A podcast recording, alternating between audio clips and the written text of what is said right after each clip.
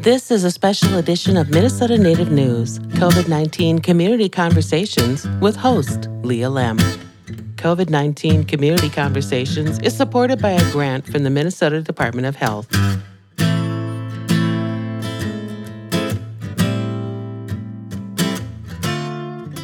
Aaniin, hello. I'm Leah Lemm. Miigwech, and thank you for joining me for these ongoing conversations, exploring how Indian country in Minnesota is responding and adapting to the current pandemic. Well, it's that time of year where families with school age children are getting ready for the school year. We're hearing from three people today about schooling and their decisions and approaches to the school year. Ryan Dixon is a member of the Oglala Sioux tribe in Pine Ridge, South Dakota. I live in the Lower Sioux Indian community, and I am a Dakota language teacher at the two area high schools and at our immersion school on the reservation. He has three children a college freshman, a ninth grader, and a seventh grader.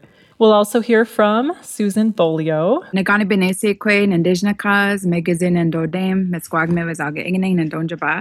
Um, my name is Su- Susan Beaulieu, and I am a citizen of the Red Lake Nation. Um, I live in Brainerd, uh, Minnesota, with my family. I have four children. My oldest, she's 21, and then I have a 10 year old, a six year old, and a two and a half year old. Susan works for the University of Minnesota Extension with Mille Lacs and Fond du Lac on opioid abuse prevention and treatment. The University of Minnesota gave their employees 160 hours of paid time off, which basically allowed her to manage her children's distance learning and to keep her job. And we'll also hear Sheila Lamb's story. My name is Sheila Lamb. I am Eastern Cherokee and White Earth Ojibwe, mom's side, dad's side, consecutively. I am a Cloquet City Council member. I'm on the Missing and Murdered Indigenous Women's Task Force here in Minnesota. And I work for Lifehouse with at risk and trafficked youth. After years and years on Fond du Lac, um, my daughters and I bought a house in Cloquet, and we've been here the last six years in town. She's been working from home since the start of the pandemic with a flexible work schedule. She has two daughters, a high school junior and senior. Her youngest is on the autism spectrum, so she's been homeschooling for about a year with an IEP, which is an individualized education program for students with special needs. And here to guide us through each story is reporter Melissa Townsend ally, mother, and contributor on this program. And she talked with these parents who are gearing up for the school year. Hey, Leah, how are you? I am just fine.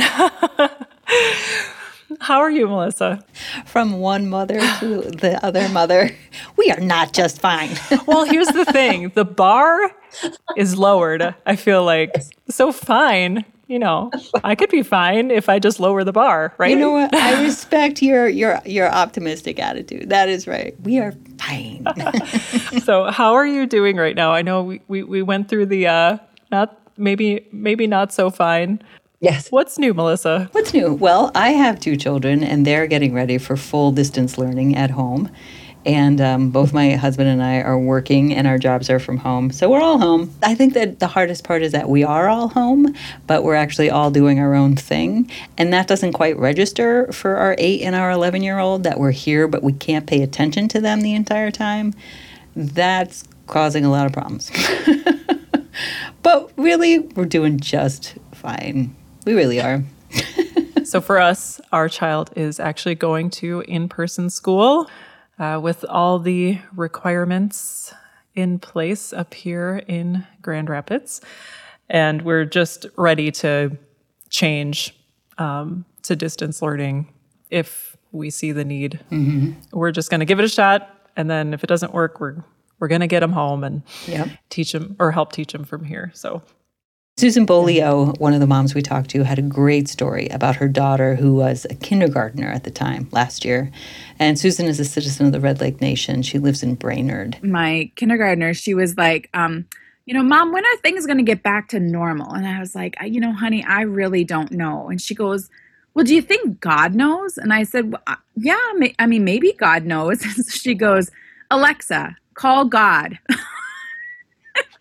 and then Alexa's like, I'm sorry, God is not in your contacts. But it was just, you know, this sort of it was it's it was so just perfectly, you know, like showed how we all felt just like w- when is there going to be something that makes sense to us again? She says her daughter is super social and really misses her friends.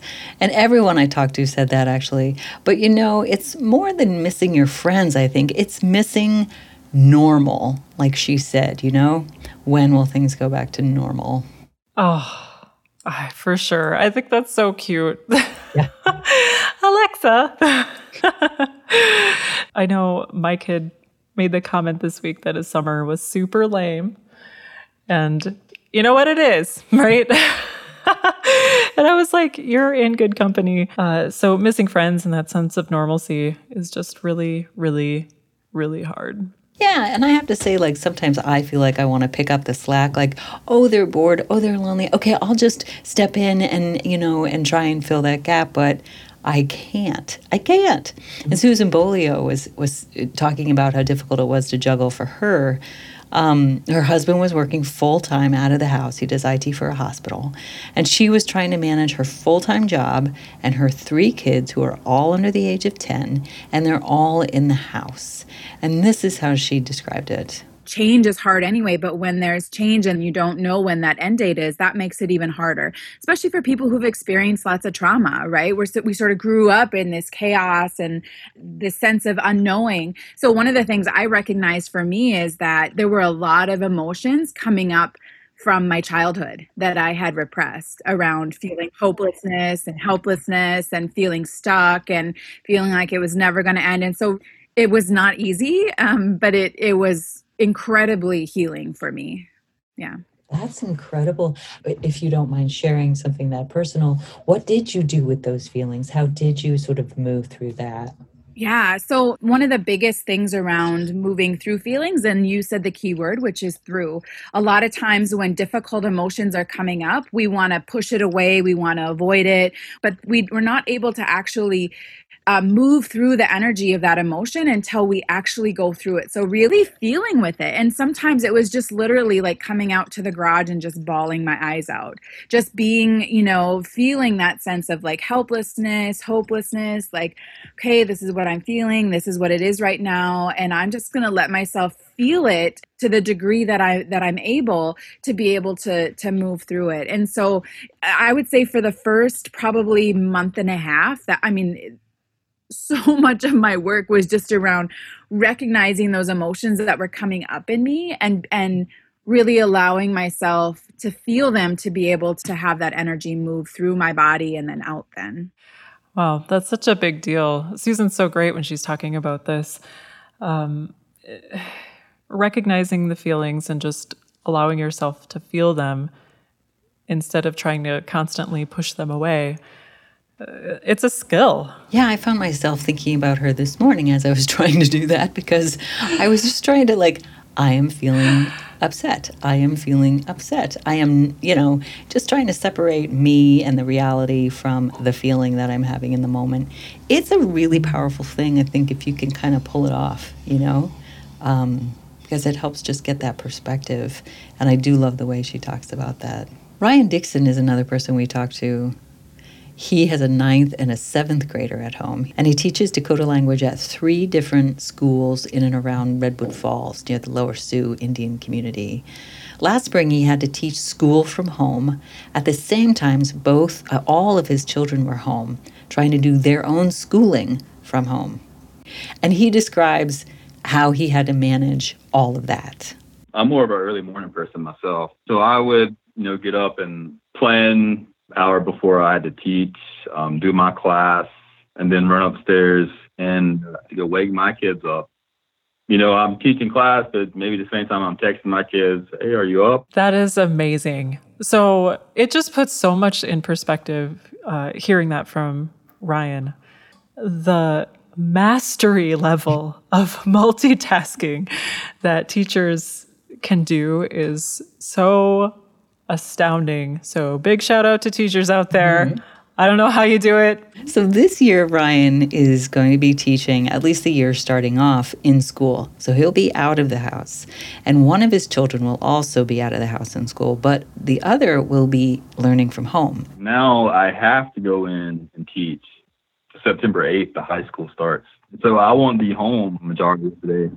My wife works also. She has to go into work. The only option I have is for my kids to be home by themselves. The big thing is just making sure they're logged on and they're actually paying attention. You know, they're not on their phone.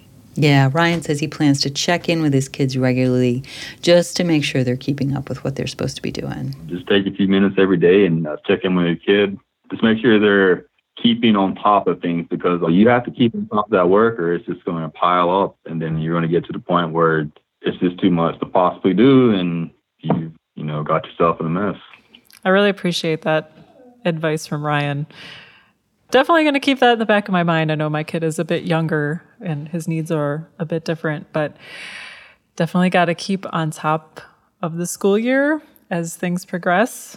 So, and I'm sure it's different for students depending on their age or their individual needs. Yeah, for sure. You know, I last year my uh, she's 11 and you know she just had this long list of assignments to do you know by certain due dates and uh, by the end we were just like you're not doing that one you're not doing that one you're like we're just prioritizing because she was working pretty hard and couldn't keep on top of it. And I'm a rule follower. If the teacher says do it, I want my kid to do it. But at the same time, I was like, this is this is we we just can't. So I didn't want to yeah. teach her disrespect, but I also needed to teach her like you gotta like take care of yourself, you know?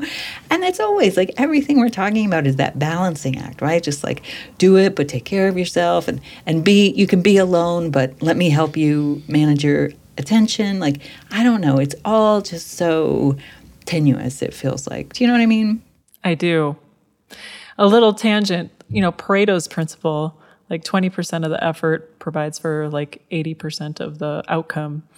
it's an application of this principle. So, like, having this very focused you know, prioritization um, allows for the majority of progress. Uh, and it's just sort of one of those, maybe it's just from me being having that my economics background, but being able to pinpoint what you need to do that'll have the greatest impact is a is a skill in and of itself. So even that is an education, and I think that's a huge takeaway from this time too. Oh, I love that. That's so interesting. You know, my husband and I were talking about like the executive functioning skills of the brain and how younger uh, people just don't have their brain developed to the degree that they can do a lot of executive functioning, like prioritizing and mm-hmm. and uh, uh, sequencing and stuff like that. Mm-hmm. And one thing is, I just have to keep reminding myself, like, she doesn't have the brain for it. She's not ready for it. It's not because she's lazy. you know? mm-hmm. But the other piece is like, it, this really calls on them to do exactly those things, even though they're just too young. I know. know. I can barely do it right now. I'm still working on it. well, you know, the third parent we talked to, Sheila Lamb, has a has a different kind of challenge on her hands. She has a 16 and 17 year old. They're both daughters, and her younger daughter was diagnosed with Asperger's syndrome, so she's on the autism spectrum. And she was diagnosed only about a year or two ago, um, but she was already home doing a school program with an IEP. So when distance learning came, she still had to sort of figure some things out in a different way because the staffing changed. But things still changed for her. And Sheila said she really needed people to work with to make it work for her daughter. I can't speak highly enough about the importance of having a very engaged case manager that's willing to call you in the evening and go above and beyond. And we were fortunate enough to have that. And that's where places like Pacer um, here in Minnesota help so tremendously. So, Pacer is the Minnesota Parent Training and Information Center, and they provide resources for family with children who have special needs. They have a specific American Indian parent network, too. If your child is on an IEP, you can get a parent advocate that helps you navigate all of this, helps you work through some of the problems, can give you legal advice. Definitely, they let you know your rights and your child's rights. And for me, that was something I really needed assistance with. And in the long run, it was our saving grace at getting the IEP to the point of where it needed to be. What she's talking about just really reminds me of how much we need other people on our team. You know, our mm-hmm. teachers, in this case, a case manager, a parent advocate. I mean, so much of what I've been feeling over the last six months is just like I've been abandoned by everybody mm-hmm. and everything that was ever a resource for me and my kids, you know? And now it's mm-hmm. all on my shoulders. And to hear her talk about being able to call somebody up and be like, help, I don't know how to handle this, or hey, I'm facing this situation, like to have somebody at the other end of the phone, like that is powerful, you know? And I just was so happy that she was actually, you know, hopefully people will hear that as a resource even on this show and, and if they need the help, call.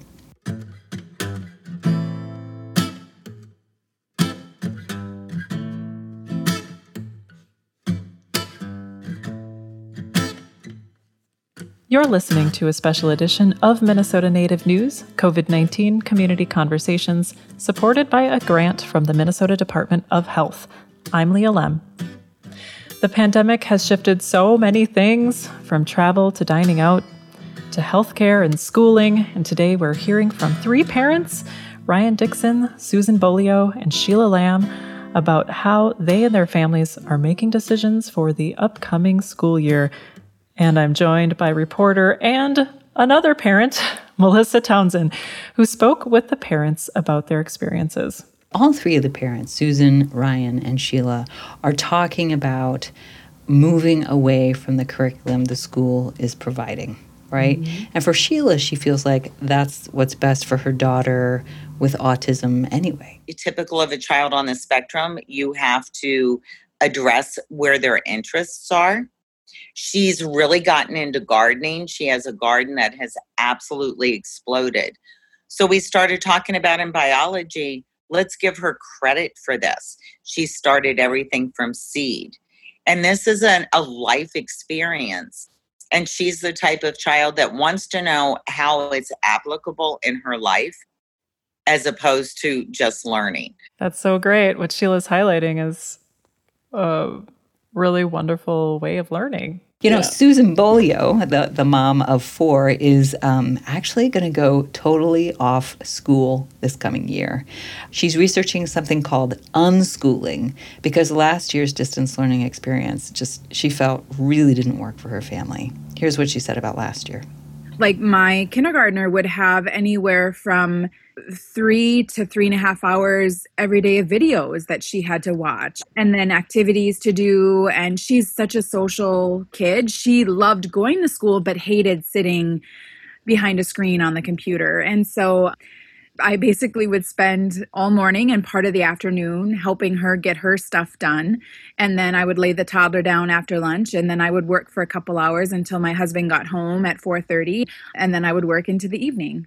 You know, I'm helping the the 6-year-old get her stuff done and then the 2-year-old has I felt so bad because, you know, I wasn't able to really play with him to do those types of things. He basically was just like running around the house, throwing toys all over, you know, because it was just like me and the girls, and I'm trying to help them get their school done. Yeah.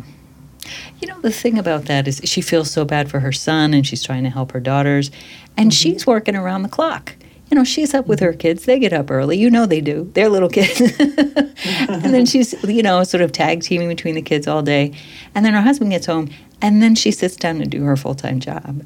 Like I I need people to understand that that's what parents are doing. If they're lucky enough to even have a job. That's what life looks like right now, you know? And then you go to bed stressed. Like I just I don't I just want people to hear that, you know? Yeah how many full time jobs can you have? It seems like, uh, yeah. So it's incredible the the the amount of priorities, the number of priorities you have, because it's all a priority. Exactly. So the Brainerd schools where Susan lives has full day in person classes starting in the fall this year, just in a week. Uh, but she says she's not doing any of it. So we have decided we, um, we are going to homeschool and we're going to do something called unschooling. you know, where it's more driven by the kids' interest and sort of building math science reading writing all art all of that around subjects and content that they're interested in. I just knew it, it would be impossible for us to relive the spring for like you know any amount of time this upcoming school year um, much less for a whole school year and Susan says her two year old can be a part of what she does with her daughters. So he doesn't have to be running around the house while they're stuck on a screen. She plans to keep her job, working nights and weekends, so she can be with her children most of the days. She wants her kids off the screens and into the world. I know there are lots of different, even free resources out there for teaching math and reading and writing and art and different things like that. So I've um, been following a couple friends on Facebook who are thinking of doing the same thing, and people are sharing resources like check out this or check out that. And I sort of started a list of um, potential resources for uh, curricula and things like that. Yes. That's awesome. and it's interesting because her kid's school is going to start up in person, but it could be just a matter of time before they go back home, right? So you never Absolutely. know what you're going to get. So I think that's the other thing is she's like, we're just going to make a decision. We're just going to take this into our own hands. And mm-hmm. instead of like, let's try and survive this, she's saying, well, let's see what we can really do, you know, with this opportunity. And you know, even through the summer here, uh, just trying to kind of have some educational experiences. I know with my kid, that's so effective. So there is a popular uh, musical that was released for streaming this summer. And just through the music, it's really prompted like learning vocabulary, learning about history, uh, looking into history a bit more, you know, what was happening during the time frame of this musical, uh, and music itself, all these different aspects that can come from, that can spring from an interest, like a, a musical, for example. You know, just finding those those things that a kid gravitates towards, and then exploring it really, really fully. Mm-hmm. I think that's so right. I mean, that is sort of learning from curiosity, which is kind of, I think, kind of the mm-hmm. the best way to go. Yeah, and bringing up, you know, she talked about screen time. Whoo, three plus hours on the screens. Uh, that's that's hard. You know, it's hard to do that as an adult, just stare at a screen um, for work. And, and I, yeah, I can't imagine it for a kid to spend so much time on a screen. I know my kid gets really agitated very easily if he's on screens for a long time. So I don't know the an- all the answers for everybody, but it's really cool to see what Susan is doing with her family. Yeah, for sure. In the spring, I started to think about this pandemic as a real opportunity for like, what can we do differently? What can we rethink differently? Like, this could be an opportunity to really change some of the things we've been doing that haven't been working. But as time has marched on, I've sort of moved into just like, how do we hang on through another day? Frankly. Mm. And this conversation with Susan was like, wait a minute. Yes, we can go back to thinking about how do we use this as an opportunity to do something different?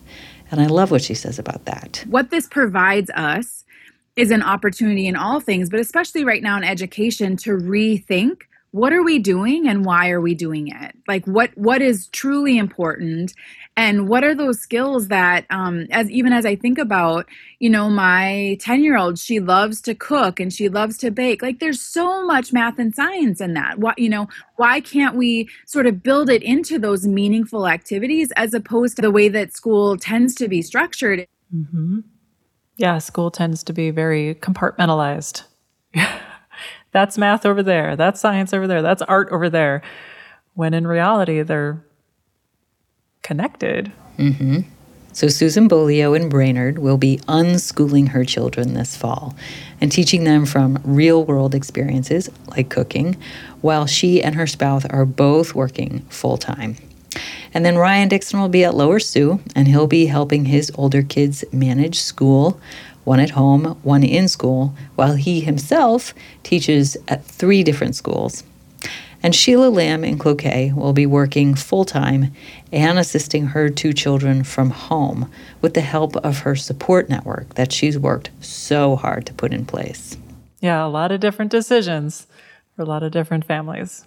Yeah, everybody's got a different situation, right? But I think, like, to be sure, there will be good days and there will be hard days. mm, yeah, let's just lay that down right now. That's to be expected and is okay and we'll work through it. That's right. And Susan, of course, being the professional who deals with this stuff, had a wonderful piece of advice uh, that she herself sort of practices. So I wanted to leave everyone with this. When I start to feel that anxiety about you know the the upcoming school year and you know in just a few weeks we'll be we'll be starting this um just that like remembering that it's going to be uncomfortable for a while because we're figuring out something new. And anytime you, are working you're trying to do something new it's uncomfortable. And so how do we sort of just be in that and recognize it and name it and move through it until we find our new our new normal our new flow?